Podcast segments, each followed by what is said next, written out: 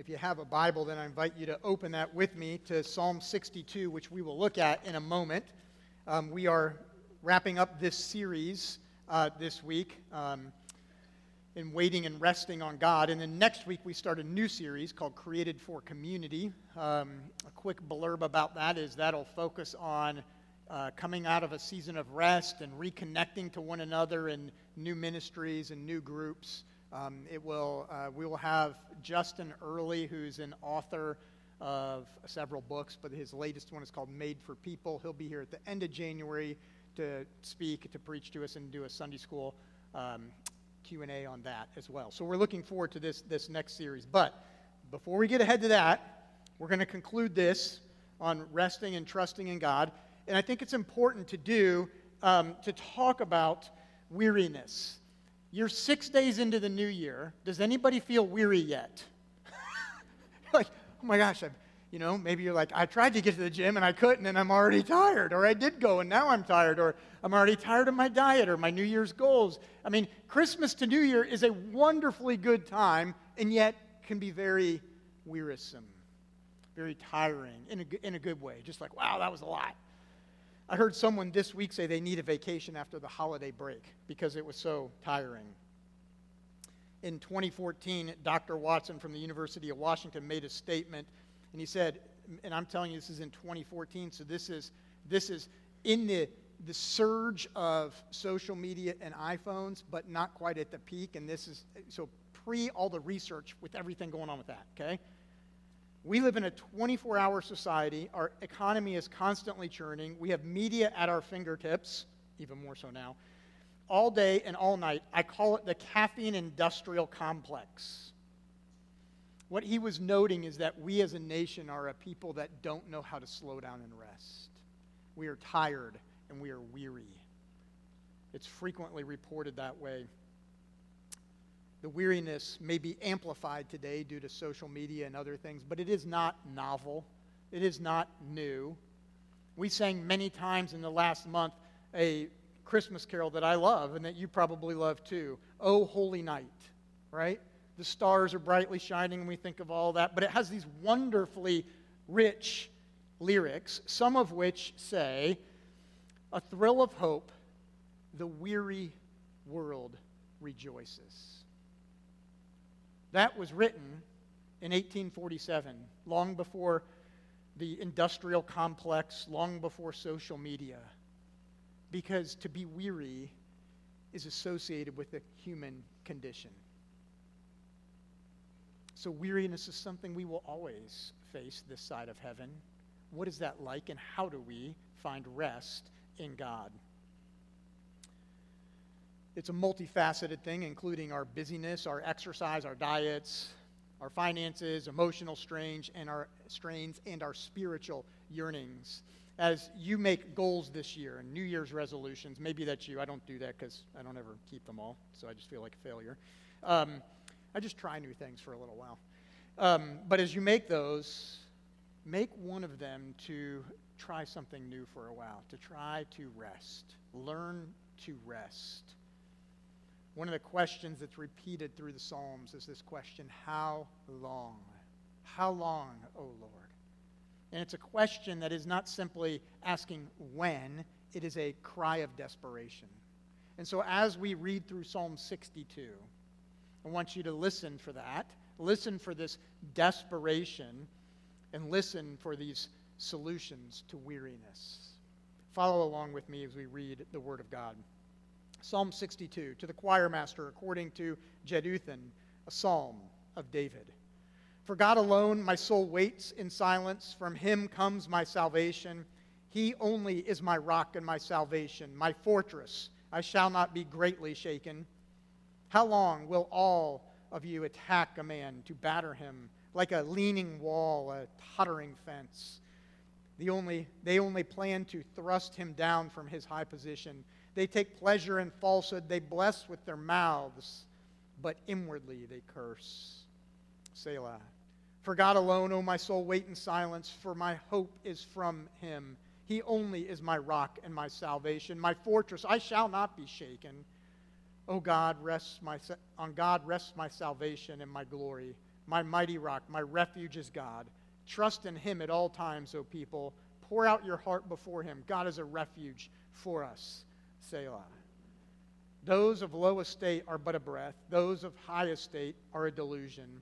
In the balance as they go up, they are together lighter than a breath. Put no trust in extortion, set no vain hopes on robbery. If riches increase, set not your heart on them. Once God has spoken, twice have I heard this that power belongs to God, and that to you, O Lord, belongs steadfast love. For you will render to a man according to his work. This is the word of the Lord.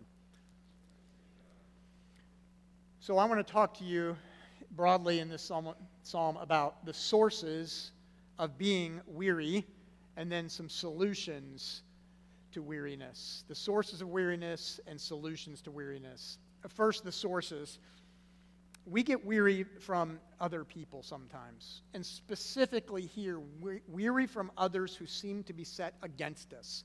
Right? You remember the language too, like a teetering fence or a, a wall to push it over and knock it down. Those who just want to knock us down. Like I'm already tired and exhausted, and somebody just pushes and wants to knock you down. And verse 4 tells us they, they will lie about you and they'll spread rumors and slander you, right? And they, and they may even enjoy it. They may say, I'm for you, but the psalm says, but inwardly in their hearts, they curse you. Right? And so we can grow weary because of the incessant attack that we feel from other people. It might take the form of a repeated barrage of lies and exaggerations or gaslighting or manipulations. It might be in the form of sibling rivalries or even friend rivalries in which he or she is better than you and lets you know that frequently and that you'll never be as good as them. It might be in the form of physical violence or a threat of physical violence.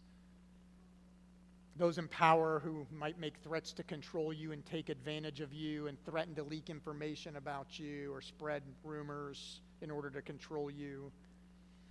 And this isn't just true in those situations, this is particularly the situation that middle schoolers and high schoolers find themselves in at school, right? Attacked by people. I mean, sure, you have friends and you want friends, but you know that. You know that reality like, oh, they don't like me or they're against me. Or, or this, this is always being brought up about me. They think this about me. They've said this. Somebody shared that on social media. It's a constant barrage. Even, and it's not, it's not new. Again, remember, it's not new, kids. When, when, my, when my grown kids were home over the holidays, they were sitting around reminiscing, and today they can laugh about it, about being bullied in school, about being in the bathroom and having wet paper towels thrown at them over the top of the stall, and different things like that it's sad, but it's part of what happens. It's part of the reality, no matter, no matter where you are, no matter where you go to school, because it's part of the human condition. And you might feel this weariness of this, this onslaught from others. But that's not the only source of weariness. It's not the only thing that batters you and makes you feel like you might fall over. This psalm tells us that there's also a weariness that comes from self, from self promotion and self protection. I don't know if you noticed this in verse 7, but he says that he is working to promote his own name. Well, actually, he doesn't say that. He said he's not going to do that. He said in verse 7, says this On God rests my salvation and my glory. Now, he's saying, On God rests my salvation and my glory. That's a good thing. The fact that he has to say that is a reminder of the struggle that often we want to make a name for ourselves, and we want the glory for us, and not to have it rest on God. In his weariness, he's saying the only hope he has is if he's going to rest it on God. But the battle is we want to self promote and make a name for ourselves. We're glory seekers. The word honor or glory here comes from a word which we've looked at in the last few weeks that can mean things like sometimes it can mean brilliance, but often means weightiness or heaviness it has this sense of being overwhelmed or overpowered, whether that's with this light or whether it's with weight and being heavy.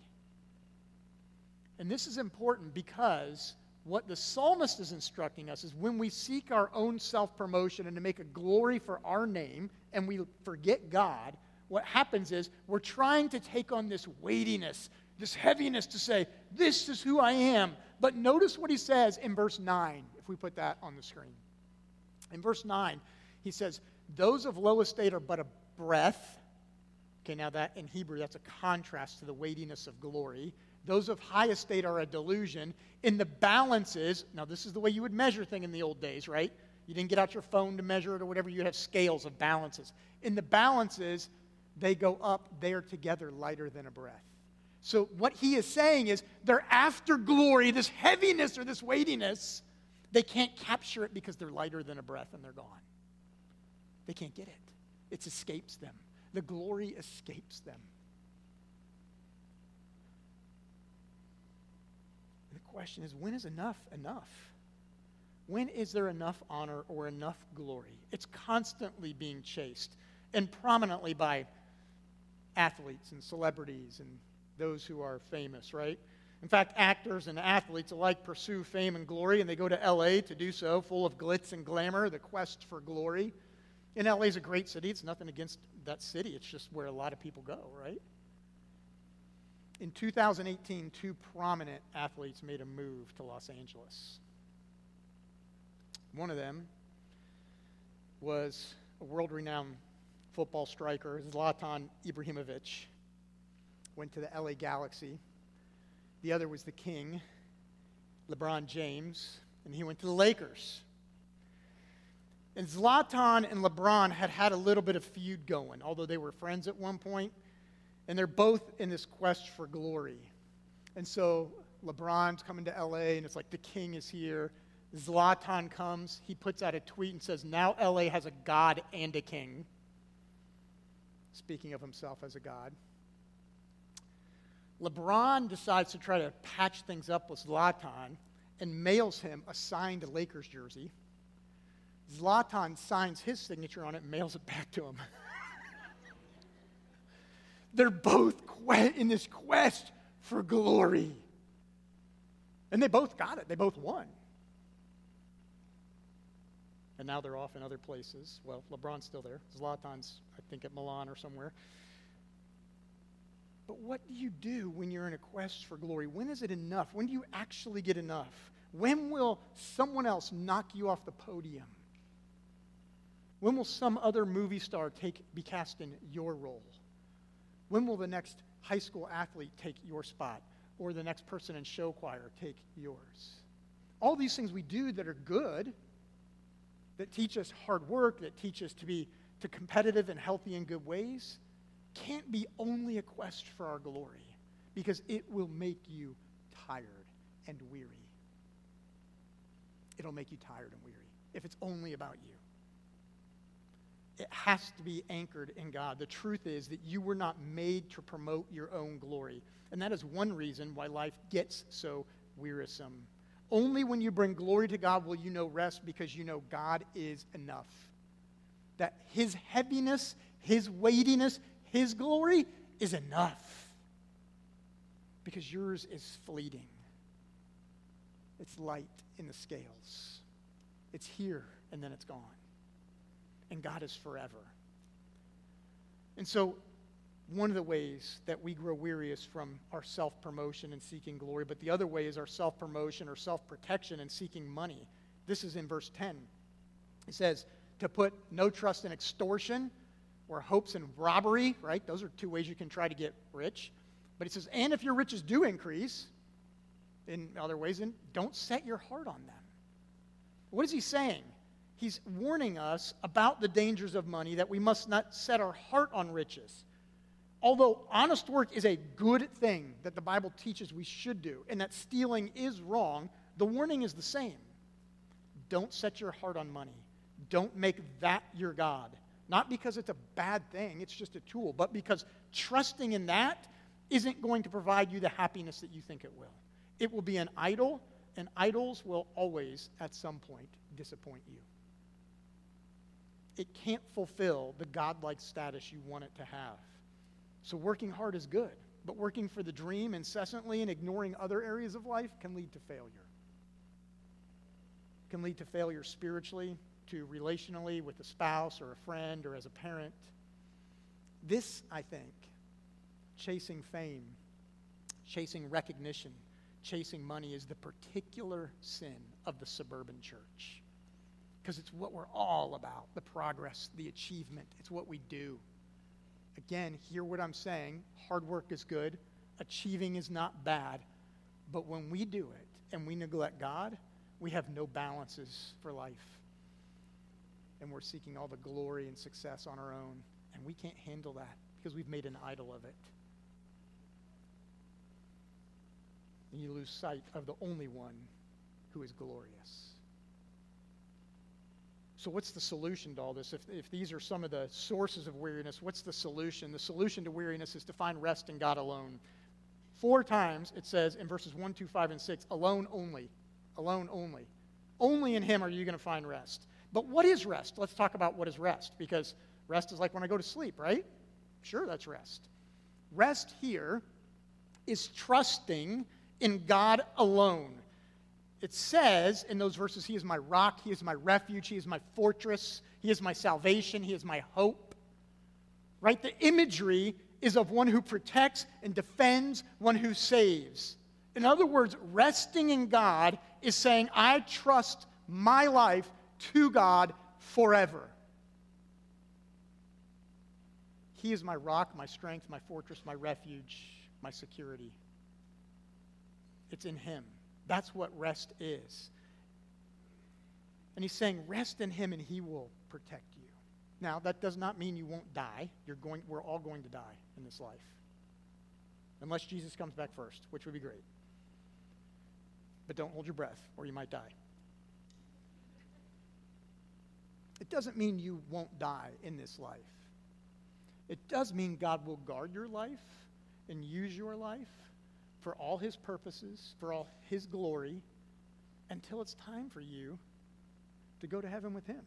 And then your life will be new forever, without any pain, tears, sorrow, sickness, death, in a place of paradise. To rest in God is to say, okay, God, I trust you with everything, with my life. Is this rest a steady state of being? Like, is it a, a one time thing? You're like, okay, God, I trust you. You've got my life. And I did it. See, I did it. Yes and no. Yes, you got to do that at some point. But no, it's not like one and done. This is an ongoing journey through life, a progress of learning to rest and find rest in God, to remember His goodness. And we see this in verses 1 and 2 and 5 and 6, how they compared. So let's put up verse 1 where it talks about my soul, notice what he's saying here, for God alone my soul waits in silence. From him comes my salvation. Okay? Remember that word Selah I said? So the psalm is structured in three areas. It's like, here's a verse, Selah, whatever that means. It's a musical term probably. Another verse, Selah, and then another one. So in the first section, starting in verse 1, he says, My soul waits in silence. Then he has the chorus of Selah. The second section, starting in verse 5, he says, For God alone, O my soul, wait in silence. Notice the difference and notice the progression, what's happening in the psalm. What David is saying in his own life, he is saying that in verse 1, this is a description of what I am doing and should do. My soul needs to wait, and I wait. But in verse 5, he's saying he has to command himself to do it. Oh, my soul, wait. Because he knows either he's not, or it's difficult, or it's hard, it's ongoing. It's not one and done. And then in verses 2 and 6, we see a similar thing. So in verse 2, he says, He alone is my rock and my salvation, my fortress. I shall not be greatly shaken, having the adverb there. Like I might be a little bit shaken, but not greatly. But verse 6, he is only, he, he only is my rock and my salvation, my fortress. I shall not be shaken. Notice again a progression where he's saying, okay, when I have to focus and remember God and his, guardian, his being the guardian of my life, then yeah, I'm not shaken. But when I see the teetering fence around me, yeah, then I'm, then I'm not greatly shaken, but I'm shaken. All this to say, this is not like this steady state thing.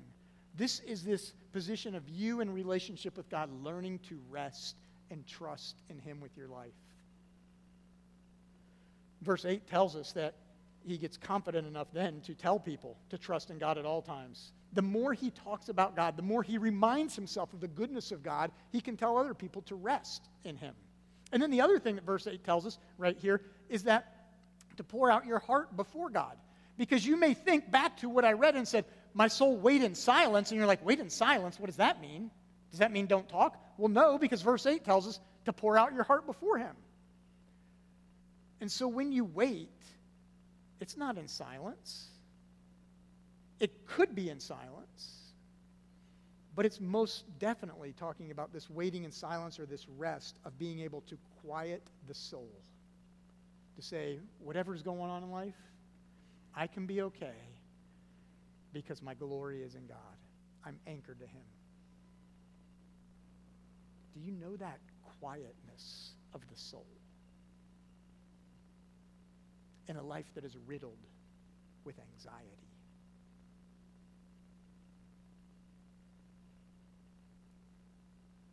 He goes on to say then we, that part of what we should be doing is talking to God and then listening to God, pouring out our heart to Him. It's not just this distance from God, it's this relationship of talking to Him and listening for whatever's going on to find your trust in Him. But how can you have confidence that if you're going to pour out your heart to God, that He's going to listen and hear you and help you? Well, that's how he ends his third stanza, his third section of the song. In verses 11 and 12, notice what it says there. It says, Once God has spoken, twice I've heard this, that power belongs to God, and that to you, O Lord, belongs steadfast love. Now, I want you to look at that. I highlighted belongs. What belongs to God? Power and steadfast love. What are the things that we seek in life? Power, fame, glory, to be known and loved. What is he saying? If you want to know that life and you want to find rest, you better make sure that the place you find that power and that you find that steadfast love is in the one who you can trust and the one who doesn't change. Because, see, you can find somebody that has power to help you, but if they don't love you, then they may use it to turn on you. And conversely, you can find somebody to love you and say, I want all what's good for you, but has no power to help you. And he's saying, You can have confidence and rest in God because here is the one who has the power and the everlasting love. And it's what you crave and it's what you need. And the only way that you will find rest in life is if you know that. That's what you need.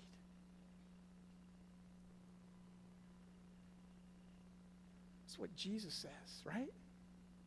In Matthew 11, 28 and 29, come to me, all you who are weary and burdened, and I will give you rest. Because it's the human condition. We need to locate our rest in God, who was supremely manifested in his Son, Jesus, who has power over the grave over all of life, and a love that never fails. Here we are at the beginning of this new year. And if you want rest in a weary world, your only hope is to find that in Jesus. How do you do that? What does that look like? Your temptation is to be self reliant, to trust no one else, to self medicate, maybe, to drown out the pain, the voices, the shame, maybe even to deny any responsibility of anything. But that's not how we're supposed to live. God gave us responsibility to act. And one of the greatest acts He asks of us is to rest, is to trust, to say, take all of your doing and your striving and trust me with it. Take that action. Take that action. What does that look like? That means God is your rock and your fortress. It means you act responsibly, yes, but you don't rely only on your own strength because your power is very limited as a human being, even within the circles of your family, in the four walls of your house. It means God is your provider and your security. What does that mean? It means money is not everything. In fact, one of the things that I think so far hasn't changed in this country is still on the back of the money. It says, In God we trust, which we need to remember. God has all the power and all the love. So when you are weak and fail, you need to remember that God's grace is sufficient for you. God is your defense, your fortress. He's your attorney. He's your judge. When your accuser, Satan, is pointing fingers at you and hurling arrows at you and pushing over the toppling wall of your life, you need to remember that your judge and your lawyer are Jesus. That means you got the winning side right? And just think of that. Remember that. You got the judge in your pocket, and you got the lawyer saying to the accuser, nah, his defense is good. His, his sins have been covered, it's paid for. When, when the devil's accusing you, resting in God looks like saying to the devil, Talk to Jesus, he's my attorney. Because I'm covered by the blood of Christ. Weariness is what happens when life and people knock you down, when sin entangles you. It happens when attacked by lies of others or your inner voice of shame and failure. And the solution is, is to overcome by trusting in Jesus. Not just for heaven one day, but for today and every day. One other practical thing I would say you need to do is you need to build blank spaces into your calendar and your schedule.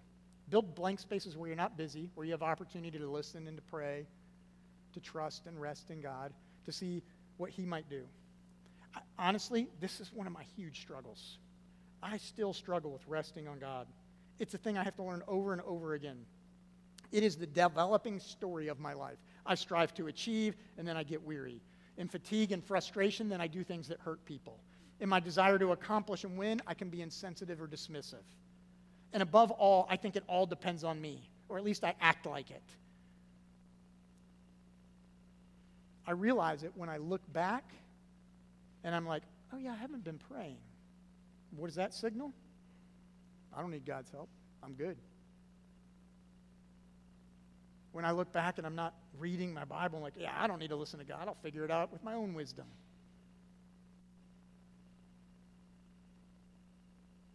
When I fail, I get defensive and I try to be my own lawyer instead of trusting in Christ's grace for me. Life's journey is learning to find rest in God. Will you join me in that journey? I want to read to you one of my favorite verses in the Bible or sections. It's from Isaiah 40. I'm just, it's not on the screen. I'm just going to read it and ask you to listen to it. Ask you to maybe meditate on this today.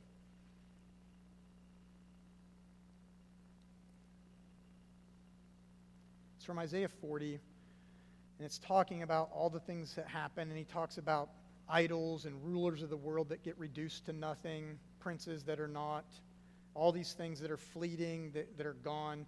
And then in verses 28 through 31, he says this Have you not known? Have you not heard?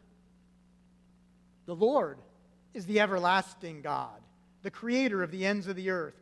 He does not faint, or grow weary. His understanding is unsearchable. He gives power to the faint, and to him who has no might, he increases strength. Even youths shall faint and be weary, and young men shall fall exhausted. But they who wait for the Lord shall renew their strength. They shall mount up with wings like eagles. They shall run and not be weary, and they shall walk and not be faint. Let's pray. God, your word is good because you are good. Help us to be a people who find rest in you. May we trust you in all areas of our life. May we do that at the beginning of this year so that as we go forward, we're in this journey of remembering to trust you with our life, to find strength in you in our times of weariness. We ask in Jesus' name, amen.